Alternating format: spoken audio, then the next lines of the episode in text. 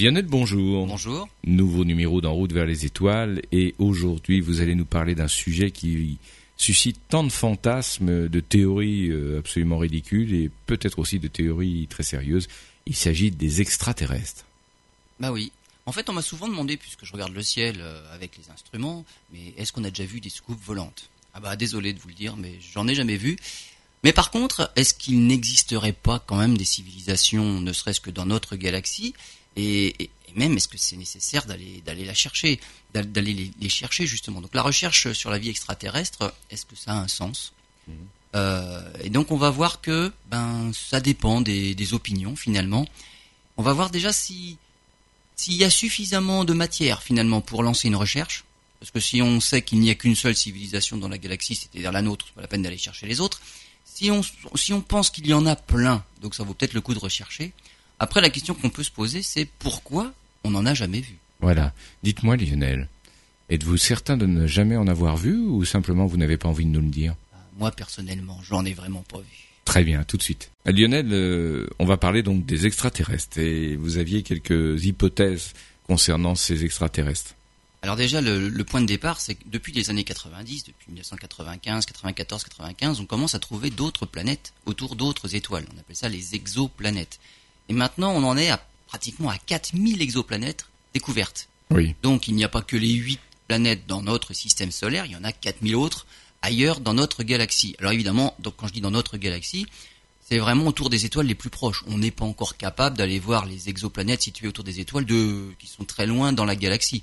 Le diamètre de notre galaxie, c'est 100 000 années-lumière. On ne trouve que les exoplanètes autour des étoiles les plus proches, on va dire, dans les 1000 premières années-lumière. Donc, autour de ces étoiles proches, on a déjà découvert 4000 exoplanètes. Parmi ces exoplanètes, il commence à être légitime de se poser la question, est-ce qu'il n'y en aurait pas, parmi toutes celles-là, ces 4000-là, des exoplanètes qui, qui auraient des conditions propices à l'apparition de la vie et au développement de la vie intelligente? Donc, parmi toutes ces exoplanètes maintenant, en fait, on, on sait qu'on en trouve facilement, qu'il y en a plein partout. On commence à s'intéresser aux seules qui seraient susceptibles d'être intéressantes pour aller y rechercher des traces de vie. Et puis je, voudrais vous dire que de rechercher la vie intelligente dans l'espace, ça doit être compliqué. Déjà que c'est dur d'en trouver sur Terre. Mais voilà, mais ça fait partie d'un des critères justement. Voilà. La hmm. vie intelligente. Et là, il y a débat sur qu'est-ce que l'intelligence. C'était une boutade aussi. Hein. Absolument, absolument. Et donc depuis 1961, il y a un certain Frank Drake qui avait euh, formulé une espèce d'équation qu'on appelle justement l'équation de Drake pour calculer, on va dire, une estimation du nombre de vies intelligentes, du nombre de civilisations extraterrestres dans notre propre galaxie. Cette équation-là possède plusieurs paramètres, il y en a sept, et lorsqu'on donne des nombres, on donne des valeurs à ces paramètres-là, on arrive à un résultat qui dépend finalement de ce que l'on pense réellement, et on sait si on doit se lancer dans la recherche ou pas ça détermine des probabilités, c'est ça? C'est ça, c'est ça, absolument. Et on, arrive à un nombre de civilisations possibles dans notre galaxie. Alors parmi ces paramètres, il y en a un euh, important, on va dire le, le premier, c'est le nombre d'étoiles en formation dans la galaxie. Oui. Parce qu'évidemment, qui dit civilisation extraterrestre dit planète et les planètes tournent autour d'étoiles. Donc il faut des étoiles et il faut un renouvellement d'étoiles puisqu'il y en a toujours qui arrivent en fin de vie. Et celles-là, bon, les étoiles qui meurent sont des étoiles aussi qui détruisent la vie dans leur système puisque lorsqu'une étoile meurt, finalement elle explose plus ou moins violemment mais ça détruit tout ce qui pourrait y avoir autour. Ce qui arrivera à notre système solaire lorsque le Soleil mourra. Absolument. Mais même bien avant, parce que quand, le Soleil va changer sa façon de produire de l'énergie, dans d'ici un milliard d'années, le Soleil, on va dire, sa fin de vie, c'est dans 5 milliards d'années, mais dans ne serait-ce que 1 milliard d'années, il produira beaucoup plus d'énergie. Et sur Terre, il fera 1000 degrés. Je pense que ce sera déjà trop pour pouvoir survivre. Donc c'est pas simplement la fin de vie d'une étoile, c'est au cours de la vie d'une étoile, il y a des phases. Et déjà, quand l'étoile passe en deuxième phase, c'est déjà plus bon pour les planètes les plus proches. il faudra avoir déménagé un petit peu plus loin dans le système solaire pour retrouver des températures plutôt clémentes.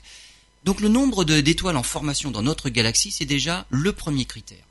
Deuxième critère, c'est l'estimation de, on va dire, la fraction de ces étoiles qui possèdent des planètes. Toutes n'en possèdent pas, mais là, bah, il faut se donner, un, on va dire, une valeur, euh, un paramètre qui permet de juger, on va dire, le nombre d'étoiles autour desquelles on pourrait trouver des planètes.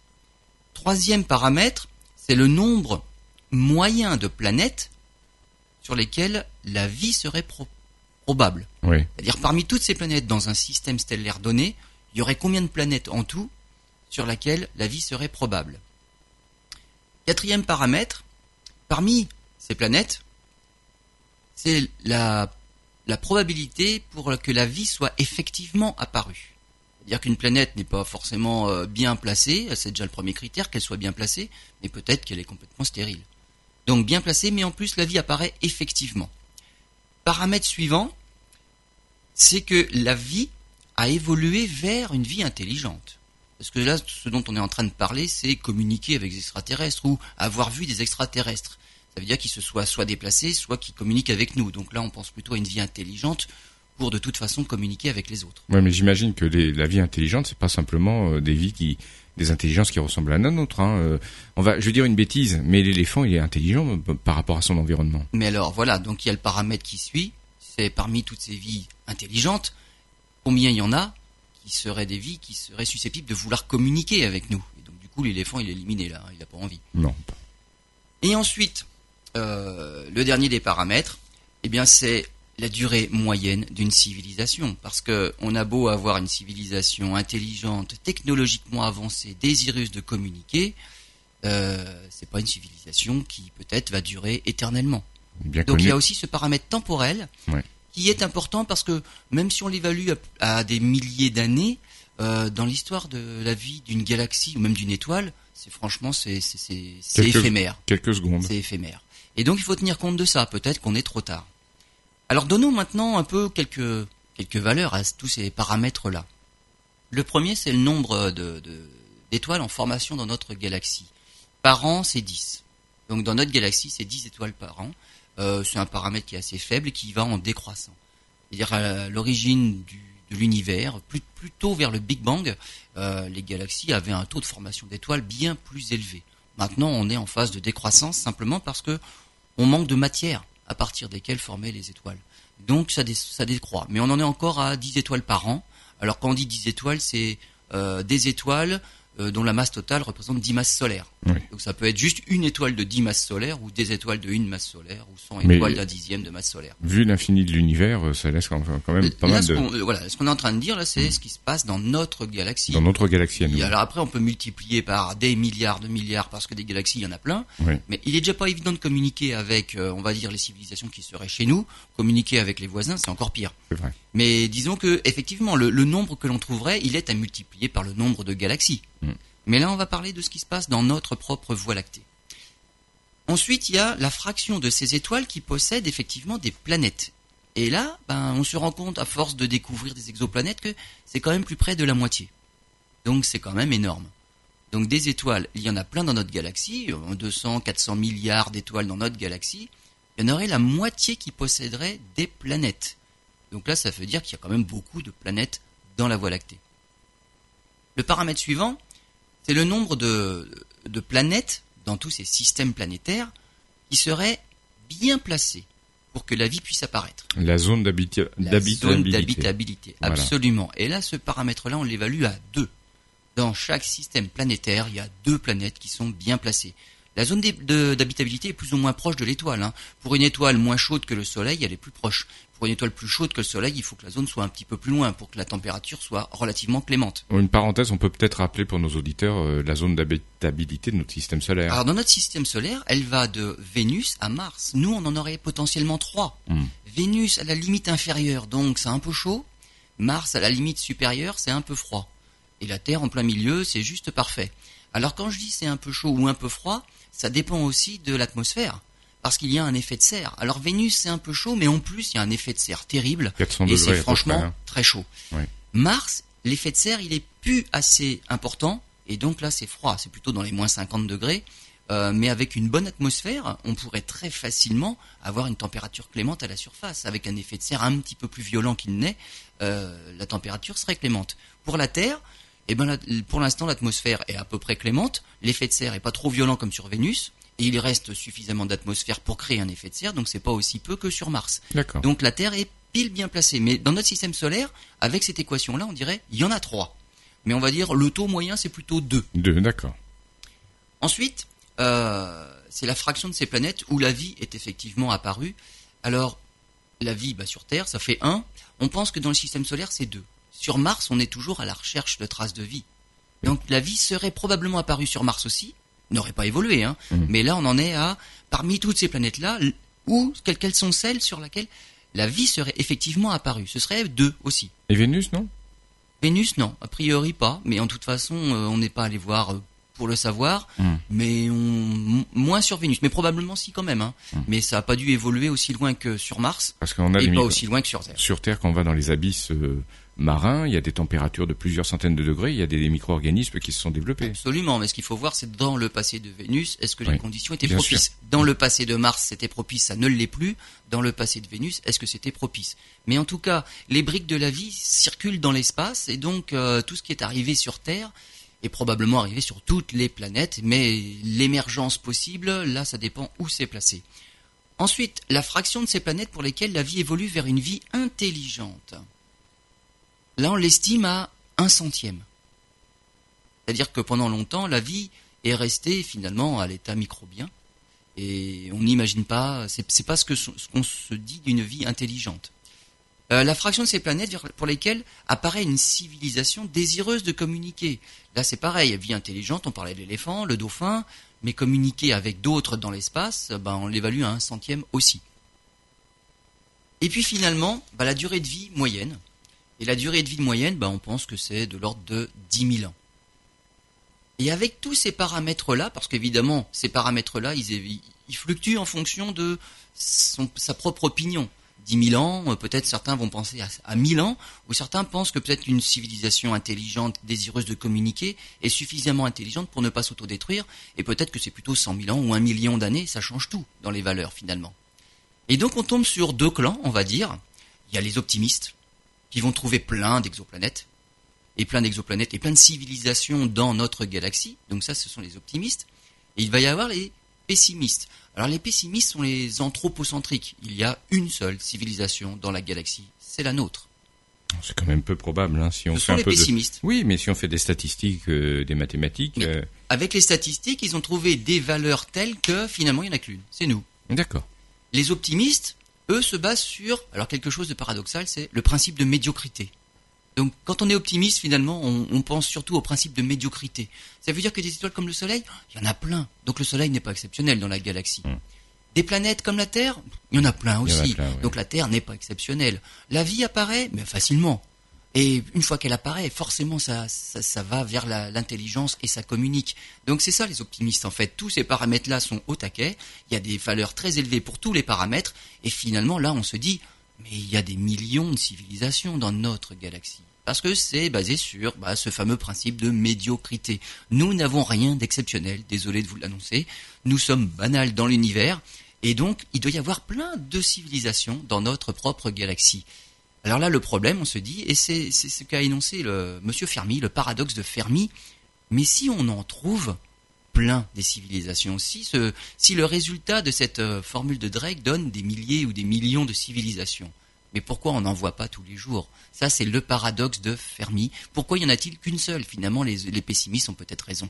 Bon, Et donc, on va voir finalement bah, toutes les hypothèses probables qui feraient que bah, on les a toujours pas rencontrées. bon, très bien. Mais moi, j'en aurais sans doute une de plus à vous soumettre. À tout à l'heure. Alors Lionel, parlez-nous des premières hypothèses qui font que euh, ben, on ne rencontre pas, on ne voit pas d'extraterrestres. Alors, évidemment, on a commencé à rechercher. Pour, que, pour se poser la question, c'est pourquoi on ne voit rien, c'est qu'on a commencé à rechercher. Pourquoi on a commencé à rechercher? Parce qu'avec les, les, les valeurs, les, les valeurs des paramètres dont on a parlé dans la première partie, on arrive à 10.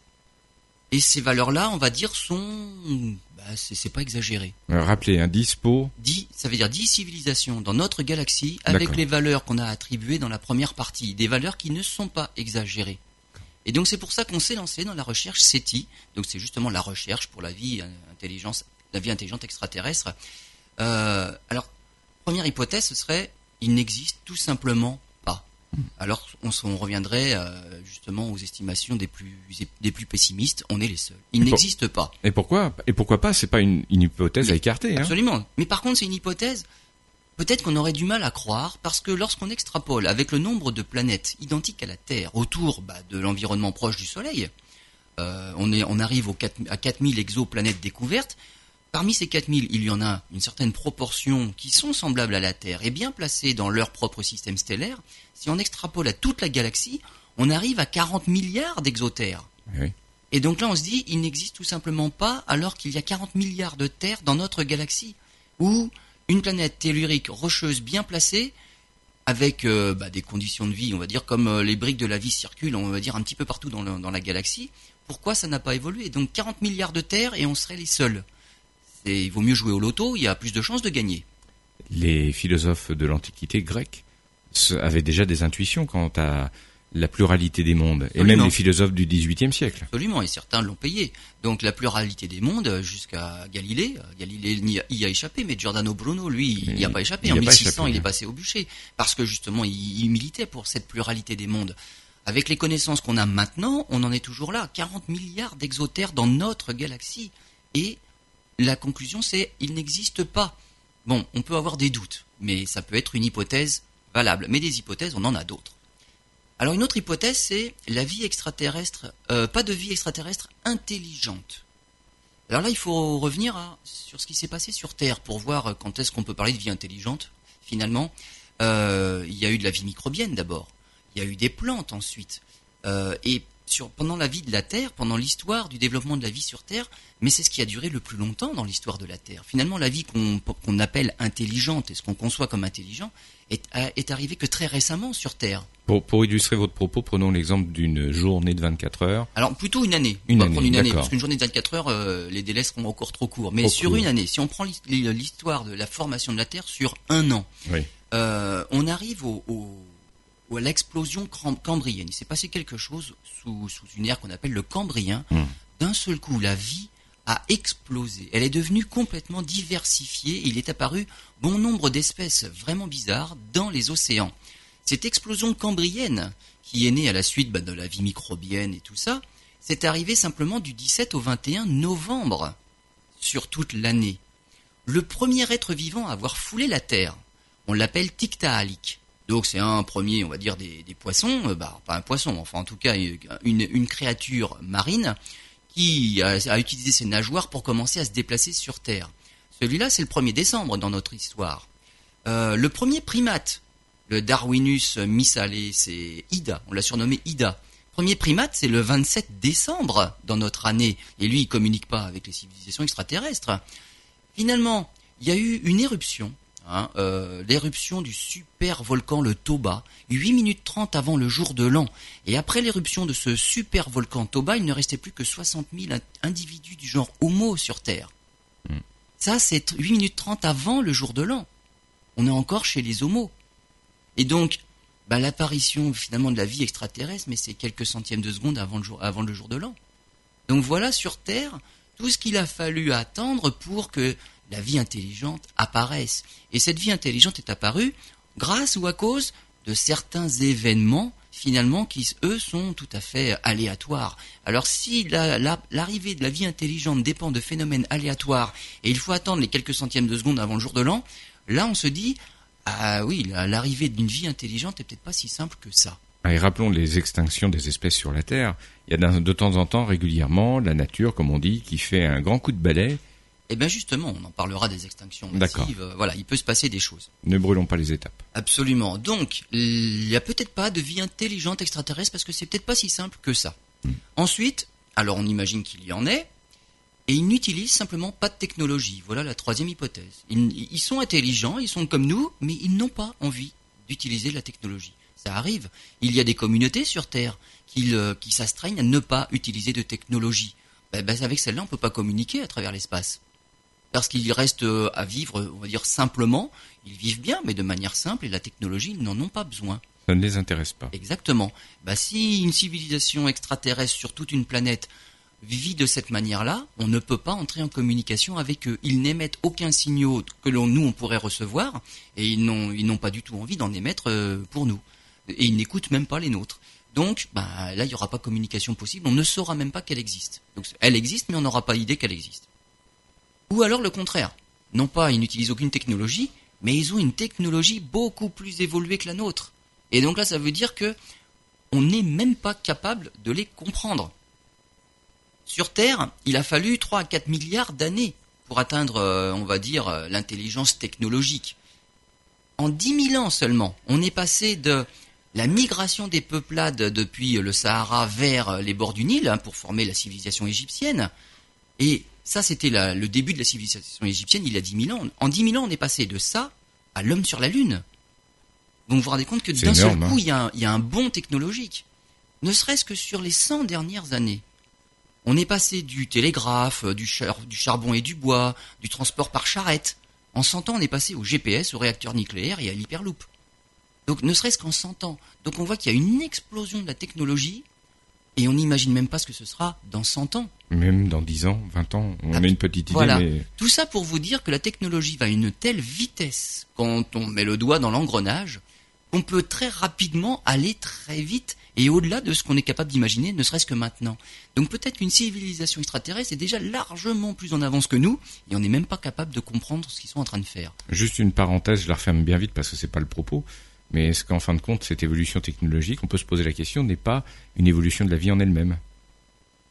Oui, mais l'évolution de la vie, c'est plus une évolution, on va dire, naturelle, c'est une adaptation à la technologie ou à l'environnement. Justement mais la vie va pas aussi vite que ça. Donc on a un problème d'adaptation. Là, c'est que la du côté technologique, là, ça peut aller très très vite du côté technologique. Hein, le, principe de Moore, hein, euh, on va dire la puissance des ordinateurs, elle double euh, tous les ans et demi. Euh, voilà, on en est là. Effectivement, au bout de dix ans, mais ça, a pris des proportions impressionnantes. Et on est peut-être plus capable, bah, justement, de de les, de les comprendre. Et cette chose-là peut aller, mais très très vite. On va faire une pause. On se retrouve dans quelques instants. Lionel, euh, vous parliez des, civilisations évoluées qui peut-être ne pourraient pas communiquer avec nous, ou ne voudraient pas communiquer, qui sait. Mais est-ce qu'il n'y a pas aussi cette faculté euh, qui va avec l'évolution technologique, cette faculté à s'autodétruire? Ben, Évidemment, évidemment. Quand on regarde le budget alloué à la recherche, euh, on va dire scientifique fondamentale, par rapport au budget alloué à tout ce qui est développement des armes, on se rend compte qu'il y a un petit dégât un peu disproportionné. Donc, on investit beaucoup plus dans l'armement, qui nous permet finalement par la suite euh, de faire progresser la technologie tous les jours. C'est ce que j'allais vous dire. Il y a quand même des retombées, mais des retombées qui retombent très tard, on va dire, beaucoup plus tard que le moment où ça a été euh, découvert, parce qu'il y a évidemment secret. Euh, là, Vous, sous-entendez que pour certains pays, le, le niveau technologique qu'ils utilisent pour leur armement secret est largement au-dessus de ce qu'on connaît. Mais pour tous les pays. Pour tous les C'est-à-dire que, par exemple, le GPS, le GPS des militaires est bien plus précis que le GPS des civils. Et là, c'est volontairement bridé pour les civils. Donc, pour tous les pays, de toute façon, tout ce qui est, euh, on va dire, technologie de l'armée est bien plus en avance que la technologie civile. Ce que je, ce que je voulais vous dire, c'est que, est-ce qu'il y a un saut technologique tellement important qu'on ne peut pas le concevoir en tant que civil? Pas à ce point-là quand même. D'accord. Parce que cette technologie-là, ça vient quand même de la recherche fondamentale qui est utilisée à des fins militaires, donc avec une, précision ultra évoluée.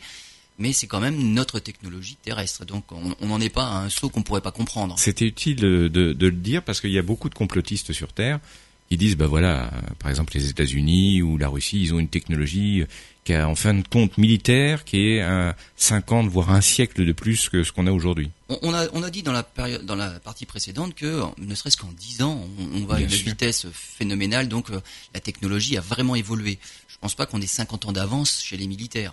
On a peut-être 2-3 ans d'avance. Euh, et des choses qui sont, on va dire, cachées, qui sont secrètes pour les militaires parce que c'est de la technologie quand même euh, de pointe, euh, ça passera dans le civil dans quelques années parce que eux auront évolué aussi. Et finalement, la technologie qu'ils utilisent maintenant deviendra, on va dire, utilisable par le civil. Donc, mais on va dire, le budget alloué à l'armement est bien plus important, donc la recherche va plus loin. Et donc, ils sont en avance au niveau des armes. Et ceux qui ont des armes, c'est bien souvent pour s'en servir quand même. Déjà pour, on va dire, se protéger, pour faire de la dissuasion, mais parfois pour réellement être utilisé. Et donc on pourrait penser qu'une civilisation extraterrestre eh ben, peut s'auto-détruire. Euh, il pourrait aussi y avoir un problème de euh, dérèglement climatique auquel on n'aurait pas le temps de s'adapter. C'est-à-dire la technologie peut aller très vite, il faut aussi s'adapter, mais un dérèglement climatique, on en parle actuellement, le réchauffement climatique, euh, à, la, à, la, vitesse à laquelle ça évolue, le dérèglement climatique, est-ce que la, notre vie telle qu'on la connaît, telle qu'on la conçoit, est-ce qu'on aura le temps de s'adapter? Il va y avoir de plus en plus de migration climatique, parce que dans certains pays, ça devient invivable. Les conditions de vie sont telles qu'on ne peut plus cultiver, on ne peut plus produire sa propre nourriture, il n'y a plus qu'à partir. On a quelques exemples prémices de cette situation avec euh, notamment les migrants qui viennent d'Amérique centrale pour aller aux États-Unis. Bah, bien sûr, peu importe les conditions pour lesquelles ils fuient, mais de toute façon, c'est lié d'une manière ou d'une autre au climat, ou alors à la diminution des ressources naturelles, quelles qu'elles soient. Soit mm. c'est le pétrole, mais bon, il y en a encore pour quelques années. Soit c'est simplement bah, vraiment les cultures. On peut plus cultiver comme on le faisait avant. Il y a un problème de, de, de ressources, et donc il faut fuir. Mais ça, c'est dû au climat. Euh, et puis il peut y avoir une troisième façon aussi de, on va dire, de détruire, d'autodétruire une civilisation, c'est peut-être une épidémie mondiale. Ce que, ce que craignent les, scientifiques en ce moment. Hein. On découvre des virus. Oui. Parce qu'on va toujours plus loin, on va dire, dans certaines zones du monde auxquelles on n'avait jamais accès avant. Hmm. Donc dans les forêts, par exemple, quand on fait de la déforestation pour pouvoir faire des cultures, et des cultures pas toujours pour se nourrir soi-même, hein, mais parfois pour nourrir plutôt les voitures, euh, eh bien on découvre de, nouvelles, de nouveaux virus. Ebola en Afrique, c'est un virus qu'on a découvert il y a quelque temps maintenant. On ne sait toujours pas comment l'arrêter. Il n'y a rien pour guérir d'Ebola. Mais les scientifiques craignent une pandémie d'ici quelques années qui pourrait être quand même contenue, qui en puissance allierait Ebola, sida, tuberculose et grippe. Et avec les trajets et avec les déplacements actuels, c'est pas comme au siècle dernier où on ne se déplaçait pas tellement et finalement il suffisait de restreindre et de contingenter les gens et on attendait que l'épidémie bah, meure d'elle-même sur place. Maintenant, on peut la propager très rapidement. Donc c'est bien pire qu'avant. Donc une épidémie mondiale et des virus qu'on ne sait pas guérir, il y en a quand même pas mal, une épidémie mondiale pourrait effectivement euh, faire qu'une civilisation s'auto-détruirait. Un autre problème aussi pour, on va dire, l'autodestruction, c'est plus un phénomène naturel. Ça, il y en a beaucoup aussi. Premier phénomène naturel, c'est une éruption solaire le soleil est relativement calme, mais pas toujours. Il peut avoir des sursauts, des, de mauvaise humeur. Et donc il a des sautes d'humeur. Et par exemple, c'est arrivé en, en 1989. 1989, il y a eu un, blackout total au, Québec, au Canada, parce que quand on a des, décharges de particules qui viennent du soleil sur les réseaux électriques, ça peut les griller. Et donc, bah voilà, les, les, les transformateurs grillent, plus d'électricité, il y a tout à refaire, quoi. Euh, comment on classe ces, éruptions solaires? On les classe en catégories A, B, donc ça c'est gentil, et les catégories les plus fortes c'est M et X. Dans chaque catégorie, on a du A1, A2, A3 jusqu'à A9. Quand on arrive à A9, on passe à B1, B2, B3 jusqu'à B9. Quand on arrive à M9, on passe en X1, X2, X3, et là il n'y a plus de limite. On peut aller à X30, X, euh, tout ce qu'on veut. À chaque fois qu'on change de numéro de X1 à X2, c'est quelque chose qui est dix fois plus violent que le précédent. Donc c'est quand même euh, important. Euh, en 1859, il est arrivé une, une éruption solaire qui, a provoqué des aurores polaires observables à Cuba. Donc dans les Antilles, on a vu des aurores polaires. C'est l'indice c'est la preuve qu'il y a eu une énorme éruption sur le Soleil ce jour-là. Alors en plus, on l'a observé. Il y a un astronome anglais, Richard Carrington, qui a observé le Soleil le 1er septembre 1859 et il observait un groupe de tâches anormalement grandes, on n'en a jamais vu des aussi grandes depuis. Et à ce moment-là, au moment de l'observation, il a vu un éclair intense dans ce groupe de tâches pendant dix minutes. Dans le milieu de la nuit du 1er au 2 septembre, soit 17 heures plus tard, c'est là qu'on a vu les aurores polaires, les aurores polaires à Cuba. Mais 17 heures, c'est quelque chose de jamais vu. En général, c'est deux jours après que ça arrive. Là, c'est 17 heures après. C'est-à-dire qu'il y a eu une puissance, mais extraordinaire, qui a envoyé un flot de, de particules à une vitesse, mais extraordinaire elle-même. Et 17 heures plus tard seulement, on a vu des aurores polaires à Cuba. On estime dans, les, dans le classement des, des, des échelles d'éruption de, solaire, là, à X30 ou X50. Jusque-là, les plus forts, c'était plutôt X, X9, X10, c'était très très très violent. Là, c'est X30 ou X50, quelque chose qu'on n'a jamais vu.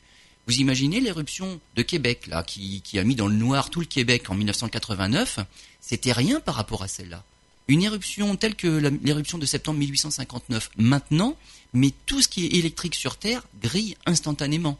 Mais on pourrait très bien concevoir qu'une civilisation extraterrestre ait subi un phénomène identique Exactement. et décide de dire trop de, trop de technologie, vous voyez, on peut plus vivre. Mais, mais comment on ferait déjà nous pour survivre à partir de ça? Il n'y a plus rien d'électrique qui marche. On peut plus s'alimenter en essence. Les pompes électriques, les pompes, les stations-service ne fonctionnent plus. On n'a plus d'ordinateur. On n'a plus rien d'électrique. Comment on s'en remet déjà? Je pense que en réfléchissant deux secondes à notre mode de vie, on est tout basé sur l'électricité. Comment on va faire pour s'en remettre? Une bonne génération. Donc euh, déjà, ça va pas être simple. Mm. Et après, est-ce qu'on décide de recommencer euh, tel qu'on ce qu'on fait maintenant? Ou est-ce qu'on on rechange complètement notre mode de vie et on revient à ce qu'on disait tout à l'heure? Et ben il y en a qui s'en passent très bien de finalement de, de, la, Ben de- oui. de- de toute la technologie. Hmm. Mais on pourrait être amené à s'en passer. Ou alors on recommence à zéro. Mais on n'est pas sûr de s'en remettre en fait. Hein. Une éruption solaire X30, on n'est pas sûr de s'en remettre. Il y a eu un documentaire euh, fiction un peu exagéré qui est passé sur les télévisions américaines qui montrait justement l'état d'une civilisation après euh, le phénomène que vous venez de décrire. Et ne fonctionnait plus que les vieux, les vieilles automobiles où il n'y avait pas d'électronique, euh, les vieux principes avant l'électricité et l'électronique. Et ça demandait à repartir à partir de ça. Mais on repart à zéro. On repart à zéro. On refabrique des machines pour en fabriquer d'autres, pour pouvoir retrouver euh, nos objets de tous les jours. On Voilà. repart à zéro. Alors on irait vite parce qu'on sait comment faire. Mais on imagine le travail que ça va demander. Mmh, On sûr. repart à zéro. Il y a tout à refaire. Mm. Donc c'est assez impressionnant. quand Et ça peut pense. arriver donc dans une civilisation Et extraterrestre. ça peut arriver parce que le soleil, il a des sautes d'humeur. Mm. Le soleil n'est pas calme. Donc euh, il faut pas croire, on- quand on voit des aurores polaires, c'est qu'il y a eu une éruption sur le solaire. Il y a eu un flot de particules, il y a eu du vent solaire. Il y a quelque chose qui, est- qui a été émis par le soleil et c'est pas toujours aussi calme qu'on le pense. Et ce qui s'est passé en 1859, on rendait compte à 100 ans près, euh, en reproduira. 1959, on- pourquoi pas? Ça Mm. pourrait se reproduire. Là, on l'a échappé belle. En 1859, on n'avait pas toute la technologie qu'on a actuellement. Alors phénomène, euh, faut que la civilisation euh, concernée euh, puisse anticiper et éteindre tous ces, ces systèmes électriques et Le problème, c'est que par induction, Ouais. par induction, on peut produire du courant induit et un courant de euh, de d'un, d'un- de, de haute fréquence, enfin pas de haute fréquence, d'un, d'un très éle- d'un ampérage très élevé, un courant intense, ça peut être un courant simplement induit, même si tout est débranché.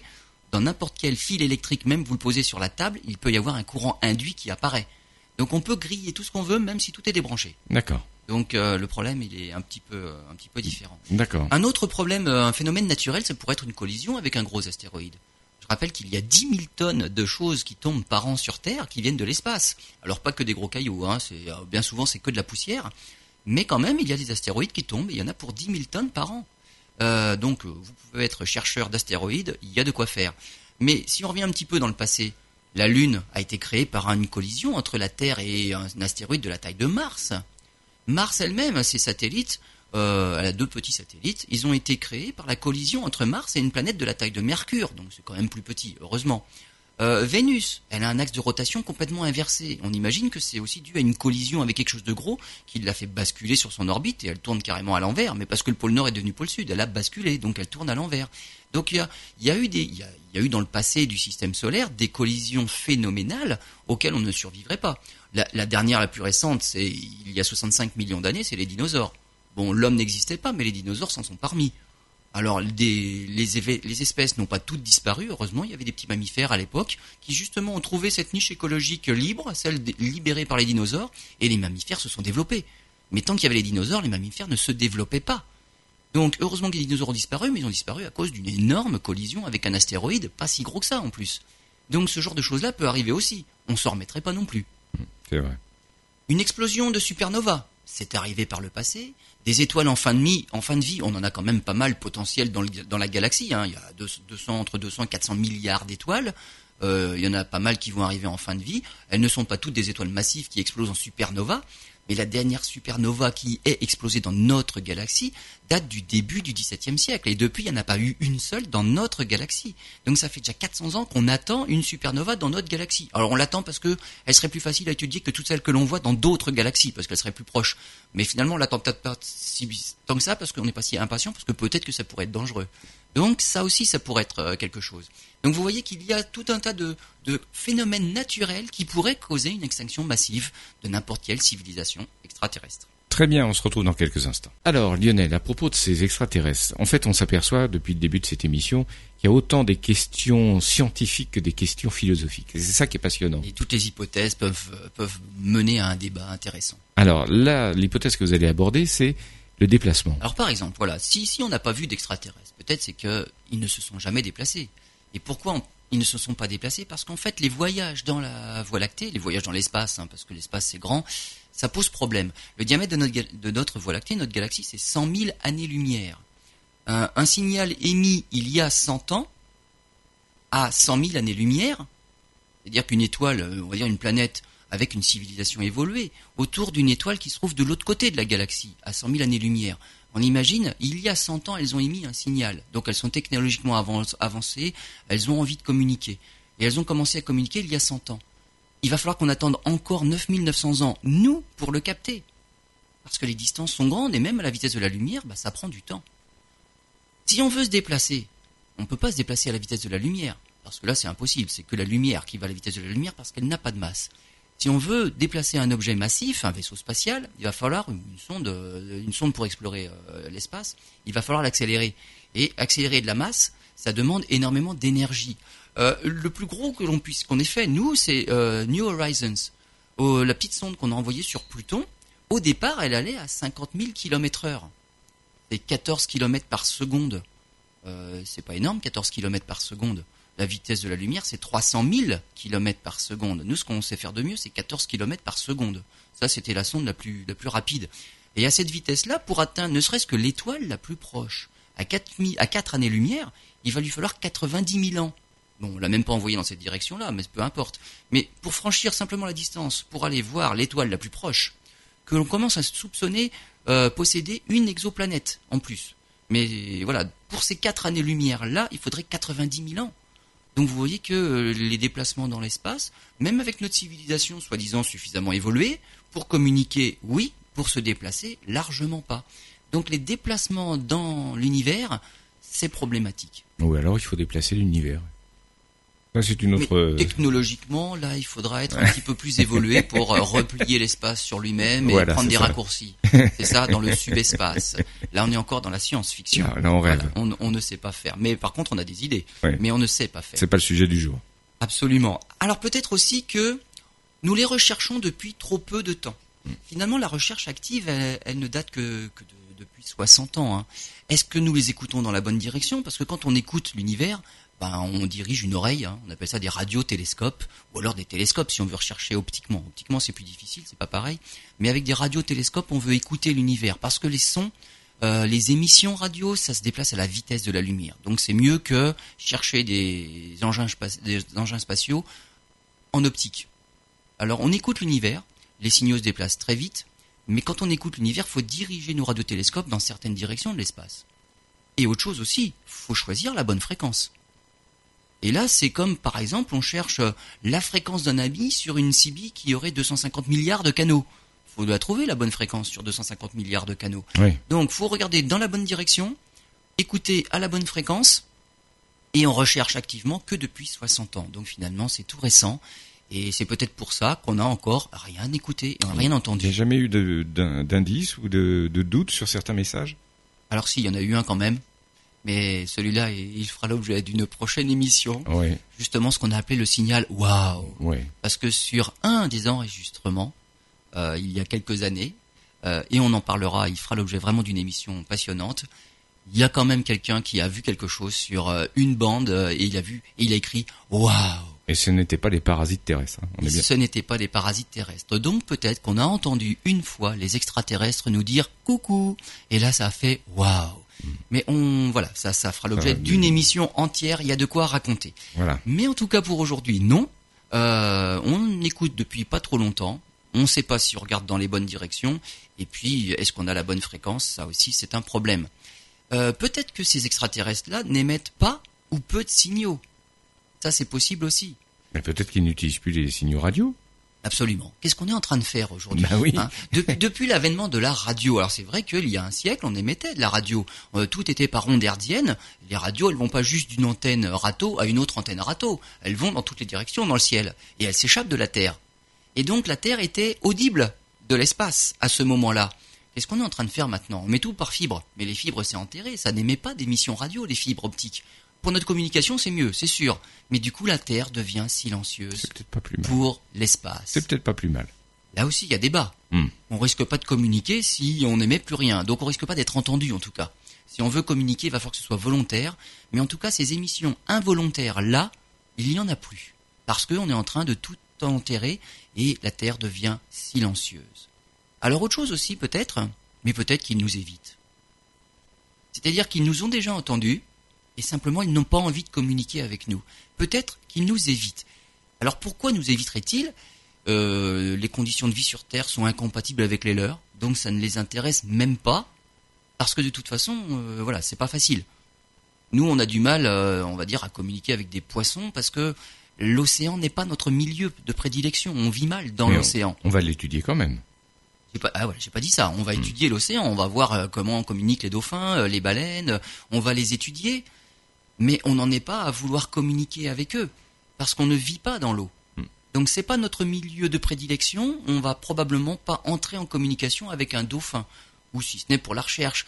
Mais pour l'instant, bah voilà, on cherche à comprendre. Peut-être que ces extraterrestres-là, les conditions de vie sur Terre ne sont pas compatibles avec les leurs, donc ils nous évitent, ils nous étudient peut-être, mais ils n'ont pas envie de communiquer avec nous.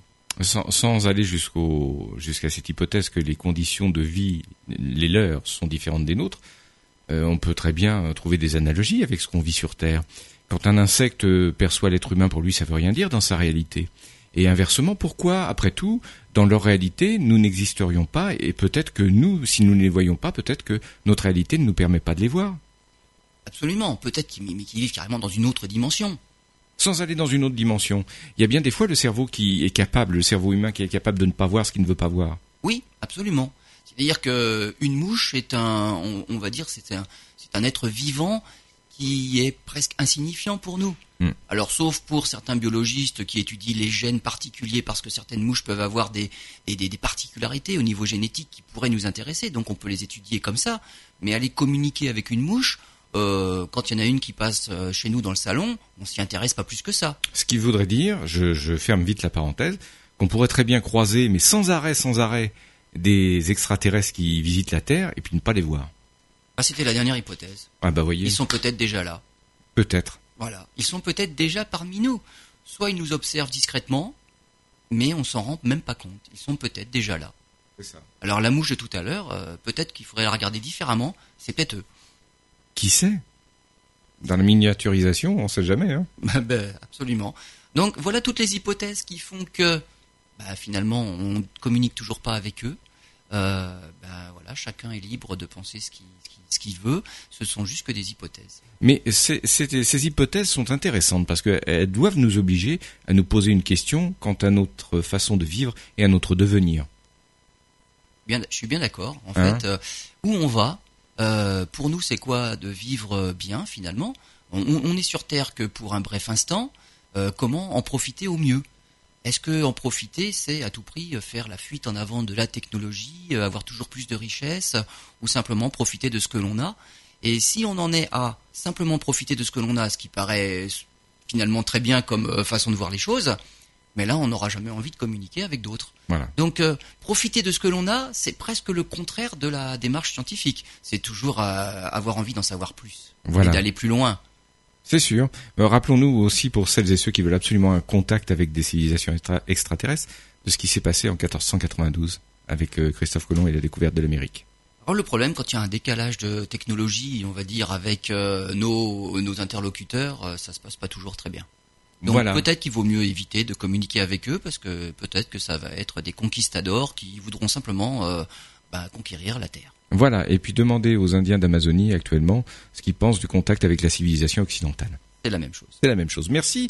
Passionnant. Une euh, prochaine émission, euh, on vous l'a dit, sur le phénomène waouh, ce message, qui, message ou pas d'ailleurs, hein, euh, qui a été reçu et qui n'est toujours pas exploité.